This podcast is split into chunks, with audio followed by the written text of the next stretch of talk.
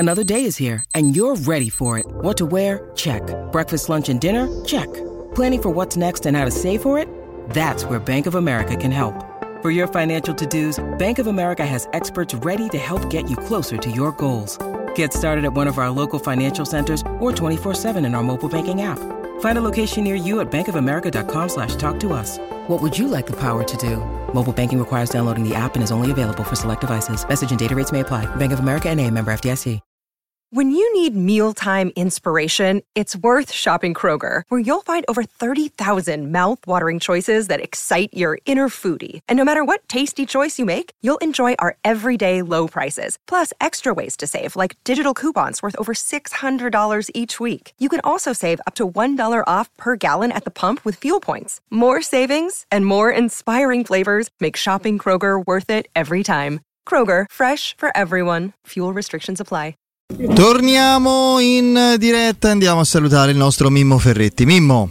Federico, Piero, Matteo, ciao a voi, un saluto a tutti i nostri amici dell'ascolto. Ciao, eh. Eccoci qua. Eccoci. Mimmo, eh, ci siamo un pochino divisi, nemmeno troppo però, eh, non proprio omogenei su una, su una cosa. Su La un... cacciata di Mourinho? No, no, non su quello, ah. su, su Dybala. Io ho parlato di sollievo, mm. eh, quest'oggi Piero comunque rimane ugualmente... profondamente rattristato e amareggiato. Io a un certo punto ho temuto ce, ce rivediamo con, con Bulla nel duemilaventiquattro. Beh, non dico con Abram, ma insomma mm. le lacrime soprattutto, eh, quindi per quello ho parlato di sollievo. Non so tu come l'hai percepita oggi, ma insomma i- ieri sera no, ne abbiamo già parlato nell'immediato post partita, siamo da Nacionardo e si era capito che era un problema al collaterale, no Federico? Ti ricordi, abbiamo detto che un colpo così laterale sul compartimento esterno può dare origine a un problema di quel tipo, anche se poi sento parlare di lieve distrazione del legamento collaterale, ed è una cosa che insomma in linea generale non preoccupa più di tanto, tant'è vero che la, la prognosi è di circa tre settimane che poi probabilmente diventeranno quattro.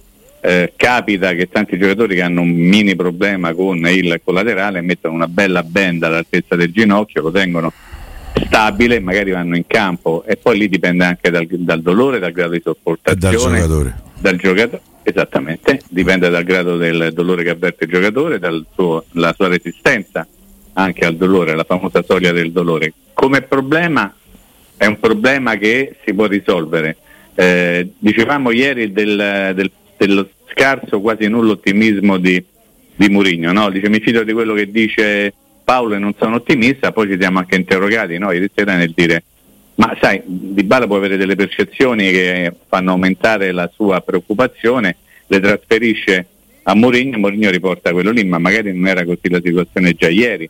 Quindi io lo vedo come un problema eh, in linea con quello che era stato l'intervento, nel senso mh, ieri sera tu temevi, senza fare il nome, no Federico, che ci potesse essere un problema al, al crociato. Sì, in sì, realtà, non avevo il coraggio di dirla quella parola. La, esatto, la dinamica tutto lasciava presupporre tranne che un problema al crociato, era semplicemente una grande botta che dà origine ad una distorsione e a una le, lieve distrazione del legamento collaterale. Siamo a livello di, di, di poca roba, eh? Quindi insomma non so se si tratta di sollievo per quello che era stato raccontato ieri, forse sì, è comunque sempre un problema che riguarda un giocatore che almeno una metà sarà fuori, ecco, semplicemente quello. Tu, tu no, io però Mimmo volevo scusa, volevo dire solo una cosa, Piero, poi finisco. Piuttosto la risonanza magnetica a cui è stato sottoposto Pellegrini ha confermato la lesione al flessore, e quello è un problema che darà Eh, più problemi a Pellegrini rispetto a quanti ne avrà Dybala. Ecco, volevo solo dire questo, Piero, scusa. No, no, io volevo spiegare, insomma, più nello specifico la mia posizione. Sì. Eh, io dico che la Roma eh, eh, da qui alla decima, undicesima, dodicesima giornata del campionato, Dybala non ci ha mai avuto. Non ci ha mai avuto Pellegrini, non ci ha mai avuto Renato Sanchez, non ci ha mai avuto Abram, e lo sapevamo, non ci ha mai avuto Kumbulla, e lo sapevamo. Eh, cominciano a essere tante le assenze prolungate. Tra l'altro gli ultimi due eh, eh, infortuni diciamo più seri di, eh, di Dybala sono stati ca- causati da due entrate, soprattutto quella di Palomino a, a Bergamo, eh, assassine. Adesso non vorrei che magari eh, ehm, non vorrei eh, citare il presidente del Genova eh, che ha usato sta, sta parola a proposito dell'uscita di Magnan, Magnan. Eh, E, e poi devo sentire in televisione che non era neanche fallo quello su Dybala. Vabbè, ma non lo sentivi. Eh, eh lo so, eh, però basta, eh, basta senti il volume. Noi. Non era neanche. Tra l'altro, tutto fallo, questo su un giocatore che secondo me dei sintomi di ipocondria mi sento eh, di poter dire eh, ce li ha manifestati. E eh, allora questo sì. eh, a Roma sta gio- la Roma sta giocando in questo momento senza quattro titolari: Pellegrini, Dybala, perché non ci ha mai avuto, Sanchez e Smalling. Pure Smalling che quest'anno hai visto tre giornate e forse era meglio non vederlo. Visto, esatto. Eh, sì, è tutto vero. È... Sai, quando siamo nel mezzo degli infortuni traumatici puoi farci poco, no? Tu hai detto perfettamente che gli ultimi due un pochino gravi sono stati l'intervento di Palomino e ieri di Prati, che è andato dritto, sparato, senza rendersi conto che andava a fare un pochino male all'avversario. Stesso discorso Pellegrini, perché Pellegrini si fa male nella partita contro il Servette, dopo un intervento, cioè dopo un calcione. Non si sa bene che cosa è successo, non è che si è fatto male dopo uno scatto. Beh, lo sgambetto è stato più che altro eh, molli. Cadendo eh, con lo sgambetto eh, si è stirato, cioè mi sembra eh, quella la... Ho capito, però non è che si è fatto male correndo, stavo cercando no, no, di spiegare, certo. Cioè, è stato un episodio traumatico anche quello, perché lo sgambetto, chiamiamolo come pare a voi, è comunque un fatto traumatico, quindi anche la componente un pochettino sfiga, io continuo a pensare che nell'episodio dei Pellegrini ci sta. Ieri più che sfiga c'è cioè la, la, l'incapacità magari di di un giocatore di fermarsi e di non andare addosso a un avversario e combinargli quel guaio lì. È, è vero, Piero, la Roma fino a questo momento Renato Sanchez di fatto non l'ha mai visto, Llorente non l'ha mai visto, ehm, Pellegrini l'ha visto poco, complice anche una giornata di squalifica. Scusami? Smalling dico pure. Ah, Smalling, stavo completando, Smalling eh, l'abbiamo visto all'inizio, era meglio se non lo vedevamo eh, e, e quindi ci sono dei problemi che in qualche modo dovranno essere risolti, che verranno risolti. Ci vorrà ancora un po' di tempo, eh, perché non è che la sosta è miracolosa per cui c'è la sosta, non si gioca un turno di campionato e improvvisamente tu- tutti tornano a disposizione. No, c'è da dire che complessivamente a me sembra che la squadra, chiedo anche a voi ovviamente per aprire un po' il dibattito, complessivamente la squadra sotto l'aspetto atletico ha riacquistato o riacquisito sì. qualcosa.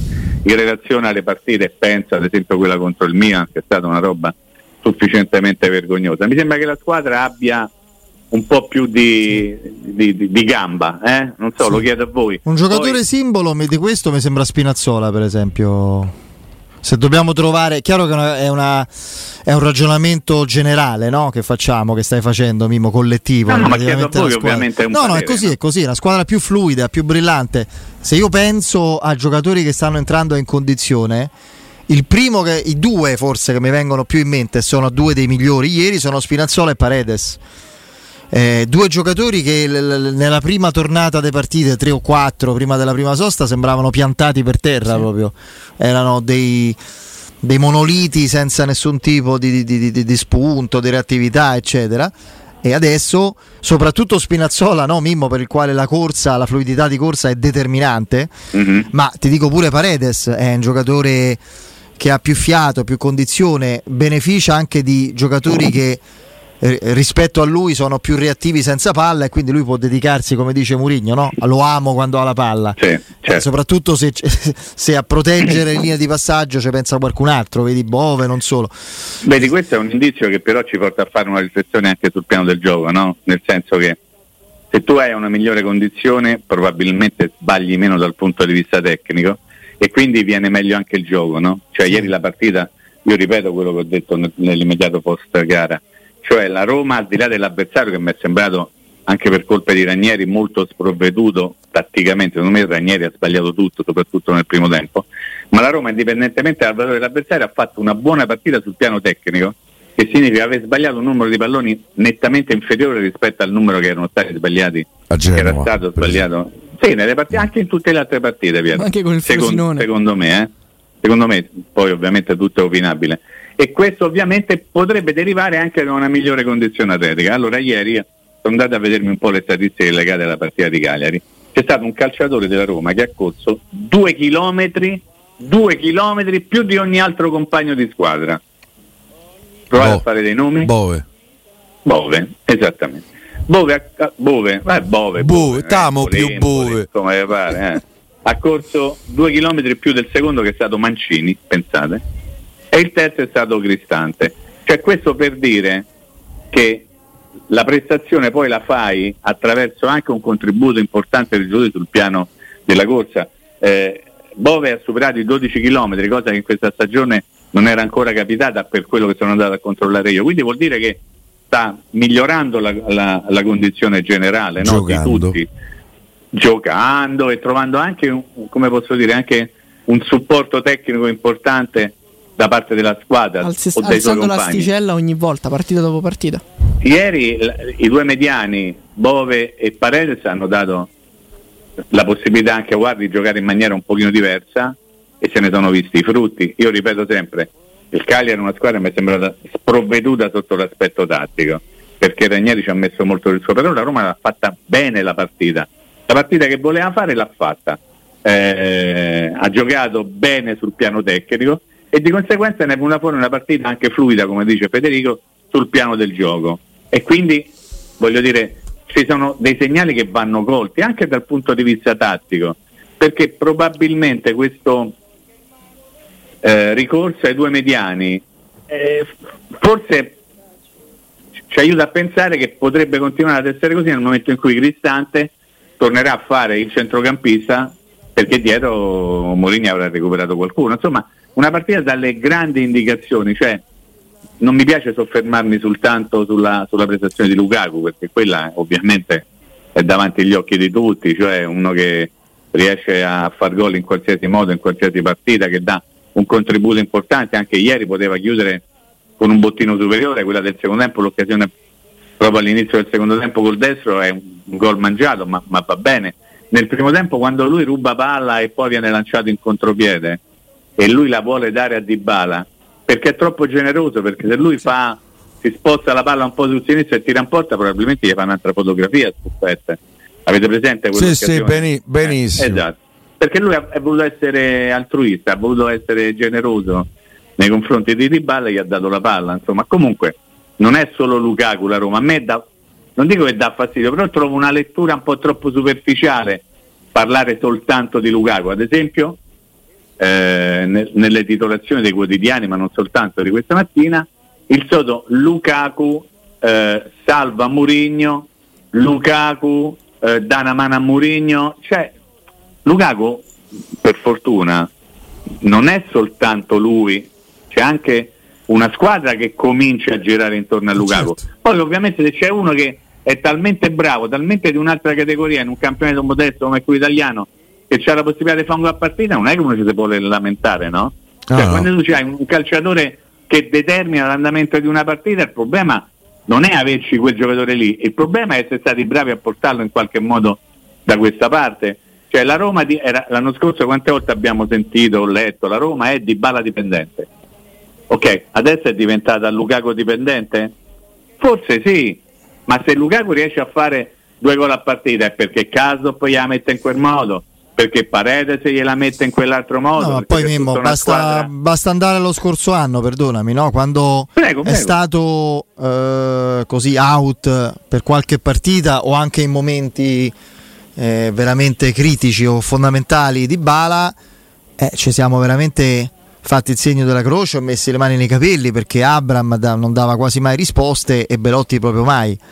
Adesso sta fuori Dybala per qualche partita e tu hai Lukaku e Belotti insieme. Ma secondo te c'hai Azmoun ancora? Io insisto, Azmoun è un giocatore vero. Oh. E El Shaarawy, qualcuno gli dirà che la stagione è iniziata, spero di sì. Piano piano, piano piano, eh, sì, sì, piano, piano verso Natale. Sì, insomma, paura, eh. Quindi la, non stai come lo scorso anno già, ecco, questo è fondamentale. Secondo te, Mimmo, la, la partita con il Servette e poi anche quello che abbiamo visto quando è entrato ieri Belotti hanno convinto Mourinho del fatto che, e ci metto anche la forma di, attuale di El Shaarawy, che Lukaku Belotti possono essere una coppia, soprattutto vista l'assenza di Dybala? Beh, assolutamente sì, penso di sì.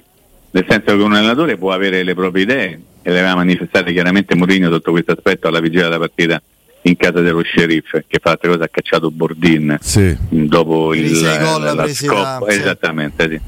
E però poi dopo un allenatore bravo, intelligente, che non va per, per, per scelte ortodosse, per cui deve essere sempre così, e se non è così è appena appena diverso, cambia anche idea, perché i fatti gli hanno dato ragione. Eh, sai, talvolta tu trovi delle alchimie tra giocatori che mh, non te li aspetti, no? Cioè, perché sulla carta, onestamente, mm. andare a pensare che eh, Lukaku e Belotti potessero in qualche modo coesistere così bene era abbastanza complicato, proprio per caratteristiche, no? Tu dici, c'ho Lukaku, ci metto vicino uno un pochino diverso da lui. Invece i fatti stanno dimostrando che Belotti, che è uno che ha una, un grande senso del sacrificio, ma sotto questo aspetto devo dire che c'è anche Lukaku, cioè Lukaku non è un pappone che esatto. sta lì a aspettare soltanto il no. pallone che gli arriva, no? Cioè uno che cerca anche di dare una mano alla squadra in qualsiasi modo. Ecco, forse si è creata un'alchimia che era difficile prevedere, e per questo Mourinho ha fatto quel certo discorso. Poi il campo, come hai detto tu, ha dimostrato invece che, che possono giocare, ma la, la cosa più importante, il riferimento proprio a quello che stava dicendo poco fa Federico, è che tu sai che perderai probabilmente per un mese Dybala e sei preoccupato, ti rode le ciccerons ovviamente, mm. perché non è che perdi tutti a banchi Nicola o Mimmo Ferretti, perdi un giocatore importante, però sai che comunque va in campo con Lukaku e Belotti e c'è Azmoun in panchina, cioè, e questo è prof... sì, parlo di punte centrali, eh, ho quindi, capito eh, eh, come punte centrali o come punta d'appoggio alla prima punta. E El Shaarawy torna a ripetere, beh, secondo me se deve svegliare un attimo, eh, perché ancora non gli hanno Ieri detto non entra che né El Shaarawy né ah, Zaleschi, no. entra Celic a fare la mezzala di centrocampo. An- anche per ricordare, visto che nei giorni scorsi è stato il centounesimo anniversario della nascita di uno straordinario signore eh, e grandissimo allenatore come Nils Liedholm. Io mi ricordo che Nils Liedholm diceva: quelli bravi possono sempre giocare insieme. Certo, eh, certo. E quindi voglio dire, su Lukaku non abbiamo tutti dubbi. Belotti mi sembra un giocatore eh, ricordi, più o meno rigenerato. Ti ricordi Totti e Toni? Che si diceva sempre, si attendeva. Ranieri fece pure la battuta, è attesa come Avatar sta coppia. Allora era uscito il film, sì, no? Era sì, il, sì, grande, sì. il grande film di inca- il film del campione di incassi al cinema. E Totti e Toni si è scoperto che poi doveva giocare Vucinic, o con l'uno o con l'altro. Vucinic era indispensabile in, quel, in quella fase in cui la Roma poi arrivò a sfiorare lo scudetto, perché non trovavano, non era il Totti giovane ovviamente, era uno straordinario fuoriclasse ancora, ma non quel giocatore che andava a cercarsi spazio e spazi di genialità e di altruismo in ogni zona del campo, e finiva la, finiva la Roma per ingolfarsi, quando infatti ci fu eh, Toni che iniziò con Vucinic una fase e Totti stava fuori, e poi Totti entrò dopo con Toni che stava fuori. Infatti Toni le ultime partite con il famoso Roma Sampdoria non lo giocò, no. se vi ricordate, non c'era, no? Si è giocata a Roma Sampdoria, sì. Purtroppo sì. Quelle partite che uno vabbè, insomma, purtroppo dai. sì, quindi eh, purtroppo. Mi dite un giochino molto semplice. venticinque aprile, che era, dice venticinque aprile, venticinque aprile, sì, duemiladieci. duemiladieci. Un giochino semplice semplice. Vai. Eh, Rispondo imma- per ultimo. Immaginando che Dybala rientri al derby.